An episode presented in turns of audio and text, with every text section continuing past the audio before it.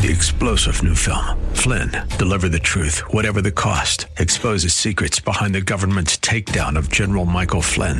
Flynn knew what the intel world had been up to. He ordered the first audit of the use of contractors. This set off alarm bells. He told the truth. He was the most dangerous person for Donald Trump to hire. They had to get rid of Flynn. Flynn, deliver the truth, whatever the cost. Available now. Watch it today. Go to salemnow.com. Salemnow.com. This program is sponsored by Amplify Peace. Hi, everyone, and welcome to Amplify Peace. We're all about exploring how we can listen, learn, and live differently in this crazy world. Together, we want to discover the impact of empathy, the strength of unity, the power of love, and the beauty of humanity. I'm your host, Lisa Jernigan, and joining me today is author and a new friend in my life that I think we're going to be doing life together for, for quite a while here. Mercy Aiken, who recently published the book, Yet in the Dark Streets Shining. It's a Palestinian story of hope and resilience in Bethlehem. And Mercy, I have been looking forward to sharing this with you, you know, this conversation with you and learning more. So welcome to Amplify Peace. Thank you so much for having me, Lisa. It's really a pleasure and honor to be here with you today. Well, before I jump into something that's a little, eh, you know, this is this is going to be a hard conversation in some ways, but it's going to be beautiful, and you can hold the tension of both, right? We can yes. hold hard and we can hold beautiful at the same time. But I just want you to share with um with our listeners, you grew up in one of the most unique places I've ever heard of. So, can you share? I mean, since they shared that story, I'm like, wait, you grew up where? So before we get started, okay, share with our listeners where was home for you when you were growing up. I should have known this question would come up. I know, right? I, am still in, amazed by it, right? I, I grew up in the bottom of the Grand Canyon. My dad worked for the Park Service. He ran the pump house down at Roaring Springs, which provides water to the North and South Rim. We were the only family that lived uh, in our house by the side of the trail. Our nearest neighbors were Cottonwood Campground, a mile and a half down the trail, and those neighbors were rangers and people hiking across the canyon. Our next closest neighbors were was the North Rim of the Grand Canyon, and then came Phantom Ranch, and then the South Rim. So I grew up in a kind of isolated place, but also surrounded by the nations of the world continually and people from all over the country walking by our door all day long. So it was both very international and isolated at the same time, which was a strange uh, contradiction. I mean, for sure, right? I mean, I just thought about that. Like to go, like to go shopping for you guys, you just don't go shopping, right? No. Like we would nope. do. Like I mean, that is an event, right? If you needed, it was a big event. Shopping. We would have to drive to Flagstaff or the South Rim, do all of our shopping, drive back. We'd have to hike out, right? First, we'd have to hike out. Yeah, I mean, it would be you know, a 48 hour project at the shortest just to get like our groceries. We'd have to take them to the helipad where they would be flown down on the helicopter or packed in by mules if we took them to the North Rim. And some of them we just carried in ourselves on our back. I just, I just can't even fathom that. So it's like you have one of the unique, most unique places of growing up that I've, I've really ever heard of because I've been to the Grand Canyon and I just can't imagine having to go down and you know, anyway, I just thought that was really unique. And well, I, thanks I for bringing that, that up. That, yeah, I love that story. um, well, I'm going to switch gears here, and it's kind of abruptly switching gears, going from that. But um, right now, we're just sitting in a place where our hearts are heavy, and we're hurting with all the violence that is happening yes. right now in Israel, Palestine, and even in our world, and even on a national level, we've had mass shootings. There is so much pain and suffering, conflict and division. And it's more important than ever to continue that with the work that we're doing together to counter these dangerous narratives and the effects of division and polarization that we're seeing. So, how do we honor our humanity and see every human being as his image bearer of God with divine DNA?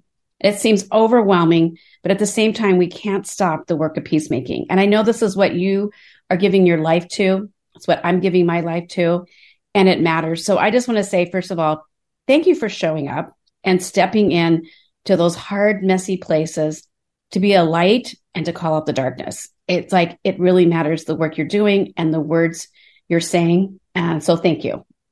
Mm, thank you, Lisa. started. And to um, you too. I just want to ask you to just to share a little bit about about you, your story, beyond the Grand Canyon, um, and why you do what you do. Okay. Um, you want me to start with how I ended up in Bethlehem? Yes. Share us a little bit like what what do you do? I know you're an amazing writer. Mm-hmm. And so you've written so and it's taken you to the Middle East, to Palestine. Mm-hmm. So just share with that, like how did you end up there mm-hmm. and really immersing yourself um, with people and culture and just spending quite a bit of time there? Yeah. Well, you know, interestingly, what sort of propelled me to go over to Palestine was the war in 2014 when Gaza was being bombed. You know, here we are almost 10 years later. Like, I don't know how many bombing situations like that that we have sort of on the outside had to live through and just look at and feel very helpless about. Mm-hmm. And um, I don't know exactly how, I just know it was the Lord. Somehow he gripped my heart for the people of Gaza because I was seeing that there was no, very little to no empathy or sympathy or compassion that was being extended to these people. And I just, I felt like something is wrong here. Um, what in what part of the christian world you know in the- theologically like is this okay to not have some compassion mm-hmm. and and and concern for people who are living in a situation like the people in gaza live in. Like would jesus christ be supportive of just them being bombed and not having any? No of course not. The lord cares about these people. And i was just kind of surprised in 2014 when i just shared what i thought was sort of an innocent little post on facebook like to all my friends who are praying for israel thank you for praying for israel while you're praying for israel think about praying for the people in Gaza too. And I just talked a little bit about the situation, which I really didn't know that much, but I just knew enough to I knew enough to feel that I needed to say something. Sure. Um, and it was like all hell broke loose for me. Like I, I woke up the next morning and all these people were furious at me for saying what I had said, and people had been arguing all night long. And oh, wow. that's when I sort of something for me went. There's something really big here. It's something very deeply rooted. It's like something down at the ancient roots of the mountains that's like stirring here in our psyche. And I need to understand this. Mm-hmm. And I just, it was a calling from the Lord, is really the only way I can say it because I just woke up every morning thinking about Israel and Palestine and went to bed thinking about Israel and Palestine until finally, like in my desperation to understand the situation better, I came across a video of a Palestinian man in Bethlehem. He had white hair and he was standing underneath the separation wall and he was saying, pray for the church in Gaza, which is being bombed right now. And it said Alex Awad, Bethlehem Bible College. I don't know how it came across my feed, but I went, Bethlehem Bible College, what's that? So I went and Googled it. And that's how I found Bethlehem Bible College, where I ended up spending um, many of the next years of my life and um, helping to tell the story of that college. But that's how it began. Curiosity, right? And, a, and God putting a calling on your heart.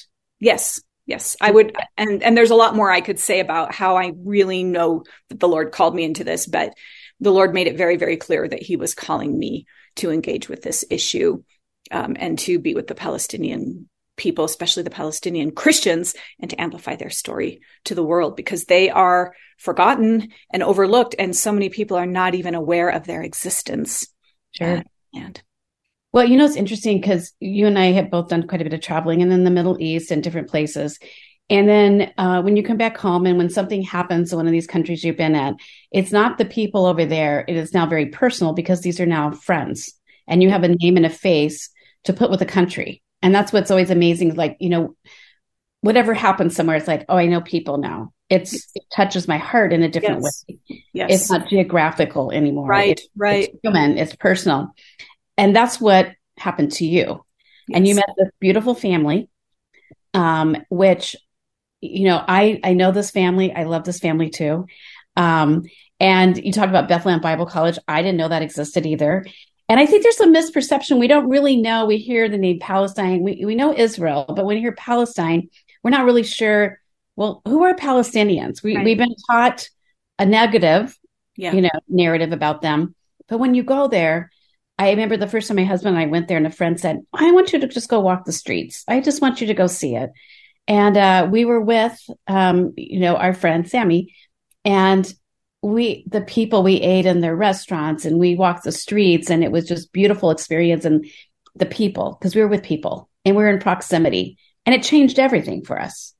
And so it was one of those like, hey, we we got to lean into this too because Yes. this is a beautiful land that has a very hard story, but Yes. there's beautiful people there Yes. and believers, Christians. Yes. And when you ask them, what would so you know, and you probably the same thing. When I when we'd ask them, like, how long have you been here? Yeah. And their answer is since Pentecost, right? Yes. yes. And you're Yeah. like, oh yeah, okay. Right. And so I think we forget that when we Yes. look at when we hear the name Palestinian or Palestine, and then there's some just beautiful people doing hard things who love Jesus, who trying to live as peacemakers there. Yes. Yes. A lot of them. Oh, a lot of them. So let's talk about your book, In the Yeah. Dark Streets Shining. Mhm. Tell us a little bit about that. How did you meet Bishara and what made you go, I've got to write his story? What was compelling about his story where you felt like the world needs to hear this? Mm, mm. Well, as I got to know Bashar, first of all, he is the person who founded Bethlehem Bible College. So he's the brother of the man who, the video that I first saw, who was talking about praying for the church in Gaza. Um, I quickly realized that this was a very influential Palestinian Christian family, and they were fascinating to me as I started learning bits and pieces um, of Bashar's life, of Alex, of their brother Mubarak, of Bashar's son Sammy, of their cousins, the Kuttabs. Like, you know, there was, it just went on and on in terms of the influence and impact that this family had, a very strong Christian family um, who were raised by very, very strong Christian parents who were in ministry.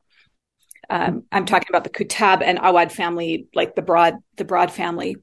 Um, and and they were so committed to the Lord, like they were such sincere and pure believers, like anywhere on earth. Like if they lived here, you know, in the United States in one of our towns, they would be the kind of people you'd want to have involved in your church, like just the Mm. most committed, beautiful people of faith and sincerity and love and compassion. And and I was like, gosh, people people need to know this story. And especially as I Bashar would mention things offhand or somebody else at the college would say something about and I thought people need to understand this story. Like if people could hear the story of a family like this, maybe it would at the very least throw a wrench into the very easy peasy way that a lot of Western Christians have until, until now sort of looked at the situation and the lens through which they viewed it. Um, the story is challenging. You know, it's very, very challenging to Western Christians because it upsets a lot of the assumptions that we've had. And personally, I like it when things get upset. Mhm. You know, I, I like it when my theology is challenged. I've always been that way. Like I'm just a curious kind of questing person.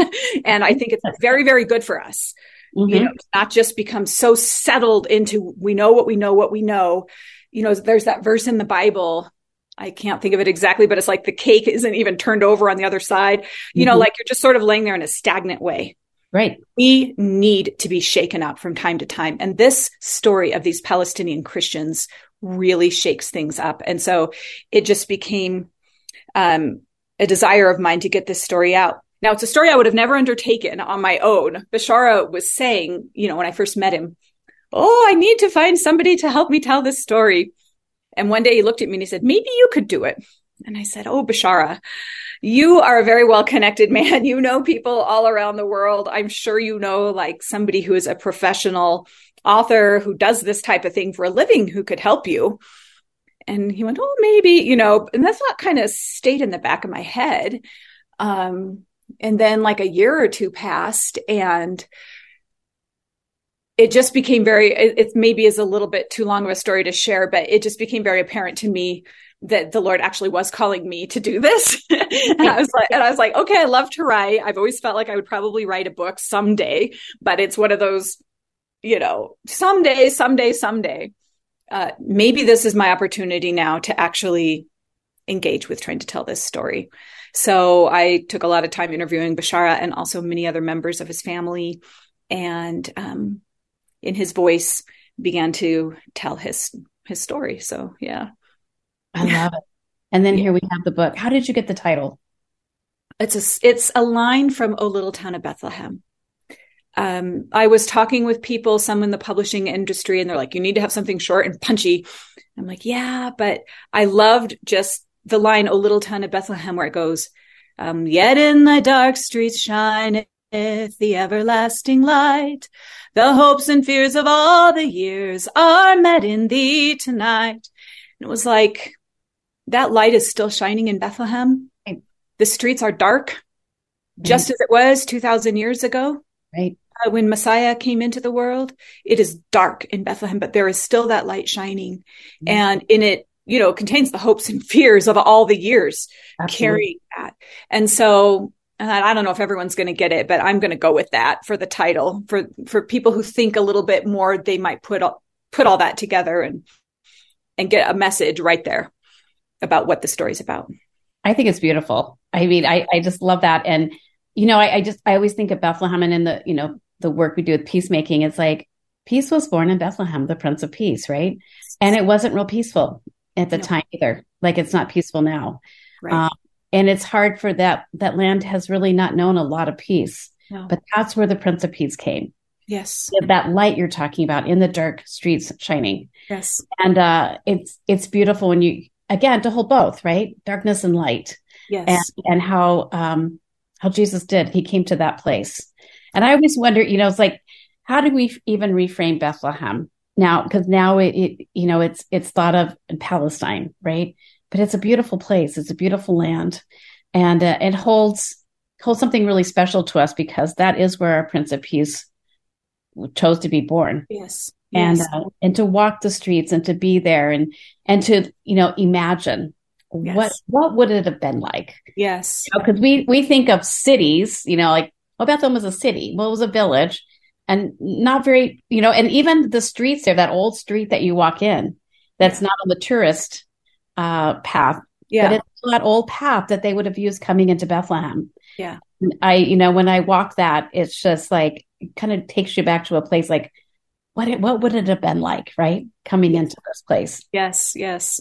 I remember my very first Christmas there. Like a lot of people were excited that I was over in the Holy Land. I don't know that they really understood all the details of what exactly. Yeah. They were like, "Oh, seeing people would write me. I can't wait to hear about your first Christmas in Bethlehem." And I really think they were picturing a Hallmark card exactly, or like exactly some type of spiritual goosebumps on top of goosebumps, right. like you know. And as it turned out, I was sick, and I couldn't even go out. But but outside my window, I could hear protesters on the streets and I could hear the sound of the Israeli army firing tear gas on them and I could hear the sound of ambulances. Mm. And it was very, very depressing, you know, and I remember feeling at first this sense of shame, like I really wanted to have a meaningful Christmas here in Bethlehem with you, Lord. And this is like empty of everything. And then it, it occurred to me like, this is actually the Christmas story right here. Oh, for this sure. Is, this is the real thing. This is not the Hallmark card. Right. This is, you know, the Lord emerging into this world in tangible ways in the midst of brutality. I mean, in the midst of bloodshed and occupation and violence and hatred and people at each other's throat you know the lord cho- the lord chooses to come in this place even i think like jesus was crucified outside the gate he was also born outside the gate right. so to speak leo little bethlehem what are you you're nothing mm-hmm. that's where he was he wasn't born in the halls of power like a few miles away in jerusalem and now Bethlehem and Jerusalem are separated by this huge wall and all these military surveillance towers. And I really just had the feeling like, here I am with you, Lord, outside the gate where mm-hmm. you are still being born in us. Right. And, and here I am in this nasty little manger with you. Like this, this is, and then it just became the most beautiful Christmas, like the most meaningful Christmas for me all alone, just laying there, um, feeling the presence of the Lord in a way that I had never experienced before on Christmas Day. And that's something that I will never forget. Well, you saw him in a new light, right? In a new yes. lens. Yes. And, uh, and, you, and he was with you, you know, Emmanuel, God with us, and you were with him, and it's beautiful. Kind of takes on takes on a whole new meaning. Um, in the few minutes we have left, I this has been so incredible. I want to ask you, what is something that you have learned from Bishara? Because mm-hmm. um, that family, and you know, I I know Sammy very well, and he has taught me so much and informed the work I do as a peacemaker because his lens has been on nonviolence. Yeah. And what is, you know, how do we respond in love through the teachings of Jesus in a nonviolent way? And I've just learned so much from him. Um, and I know like Bishara, his, his, his dad, that whole family embodies what it looks like to live out as a peacemaker, to live love, to live yes. Jesus. What have you learned personally from your journey of writing and allowing Bishara's voice to be heard? I think I think one of the these big takeaways that I've learned is really like how to be a peacemaker um, involves a lot of complicated things. Mm-hmm. For sure. You know, one is that you have this conciliatory heart and a gentleness towards everyone, even your enemies and your own people who are suffering and trying to hold that simultaneously is not easy. I think Bishara manages to do that as well as anyone that I have seen. But it's more than that too. It's also being able to have the courage to speak the truth about the root causes of the lack of peace. Mm-hmm. Which, you know, in the case of people living in Bethlehem or throughout the occupied Palestinian territories, they live under a tremendous amount of injustice and abuse, which most of the world is not aware of, in which they have like just born year in, year out, decade in, decade out. The vast majority of them, um, you know, not even fighting back violently or doing anything like that. But so it's speaking truth, you know, to ears that don't necessarily want to hear it. Mm-hmm. You know, it's, it's the strong medicine that will actually cure the sickness, you know, is like, like we all have to come to repentance for our own healing. We have mm-hmm. to face um, our own culpability, our own sin, our own participation in it. You know, that's one of the first steps that we have to do. And so there's like this, there's this side of being prophetic and truth telling, but combined with not rage, not hatred, not dehumanization, but with conciliatory with a conciliatory hand stretched out and with compassion and with mercy and with um, with hope in the Lord that things can change. And it can, if we live by the principles of Jesus, it can change and it can get better. Mm-hmm. So I feel that Bishara has really, and his, and his community, his family, they have really lived into, um, those aspects of peacemaking. And I've learned so much from them, you know, um, as a Westerner, as someone who sort of came in from a place of, sort of like the pinnacle of global privilege, you know, living in the United States as a white person. My Christianity was always sort of, it grew, you know, in that context. Mm-hmm. And I didn't really understand the type of faith that grows when you are at the underside of power and yeah. you're and you're not in the place of privilege. And that to me was very very challenging. And i feel that i'm still going through a reformation in my own faith as a result of my experience living with palestinian christians and seeing how they live their faith. I love how you've said that a couple of times. It's we're all in our own journey with god right? And and um, i know that a lot of in, in recent years i've had to do do a lot of unlearning yes. and learning Yes, right? me too. Yeah. And I've been able to see God so much bigger, so much more inclusive, so much more loving as yes. a result. Yes. And and realizing that this God, he is so compassionate and loving. And how do I show up that way in this world? Yes. Amidst the pain, the hatred, the yes. division, the violence, right? How do we how do we show up like Jesus did when he showed up in this world, right? Yes. And yes. that's our challenge as yes. followers of Jesus. Yes. And not to not to enter into all the narratives of the world and go down that way, but how do we stand up differently? How do we show up differently? Right. And you have done that. Um, and I just want to say thank you for showing up differently.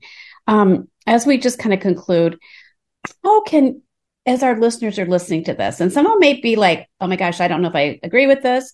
I don't know." It's okay, right? We're just saying it's, it's not uniformity, but it's unity, and our we're having a conversation that hopefully plants some seeds.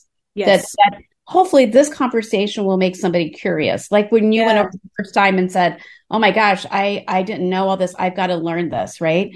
So our desire is that this conversation would open up more dialogue, Amen. more education, more awareness, and even praying differently to God to reveal Himself and to show each of us something. Because I know I'm still on my journey of learning, and uh, and what that could look like. So, what is one thing you would say to those that go, "I want to live as a peacemaker"? Hmm. Well, I would say if in in terms of Israel and Palestine, if we could begin to advocate for for both people, pray for both people, begin to empathize with both people, learn about the history of both people. And when I say both, I'm especially saying learn about the Palestinian because that is the one that we know little to nothing about. Um, love your neighbor as yourself. And if mm-hmm. the church would begin to do that and take a position of I'm on the side of all the humans living here between the river and sea, I think we could be a tremendous force for real healing in that land. And that is my prayer um, with the suffering that is going on now, may all the lives of these people on both sides that have been lost and are continuing to be lost, may those lives not be in vain. If God would raise up more peacemakers who will engage with genuine compassion and open hearts for all of the people, that that's really my prayer right now. And that's our prayer. Amen. Thank you so much. For more information about living as a peacemaker in today's world, connect with us at amplifypeace.com and you can follow us on all social media. Shalom. This program was sponsored by Amplified Peace. Three star general Michael J. Flynn, head of the Pentagon Intelligence Agency, knew all the government's dirty secrets. He was one of the most respected generals in the military. Flynn knew what the intel world had been up to, he understood its funding. He ordered the first audit of the use of contractors. This set off alarm bells. The explosive new documentary, Flynn, Deliver the Truth, Whatever the Cost, uncovers the facts behind this scandal. Flynn told the truth. He was the most dangerous person for Donald Trump to hire. I find out the worst enemy that I'm going to face in my life is right here in America. They took my assessment and they wanted me to change it. And I was like, I'm not changing it. They had to get rid of Flynn with in depth interviews, archival footage, and never before seen personal records of the man behind the headlines. I just felt like I was drowning. Flynn, deliver the truth, whatever the cost. Available now. Watch it today. Go to salemnow.com. Salemnow.com.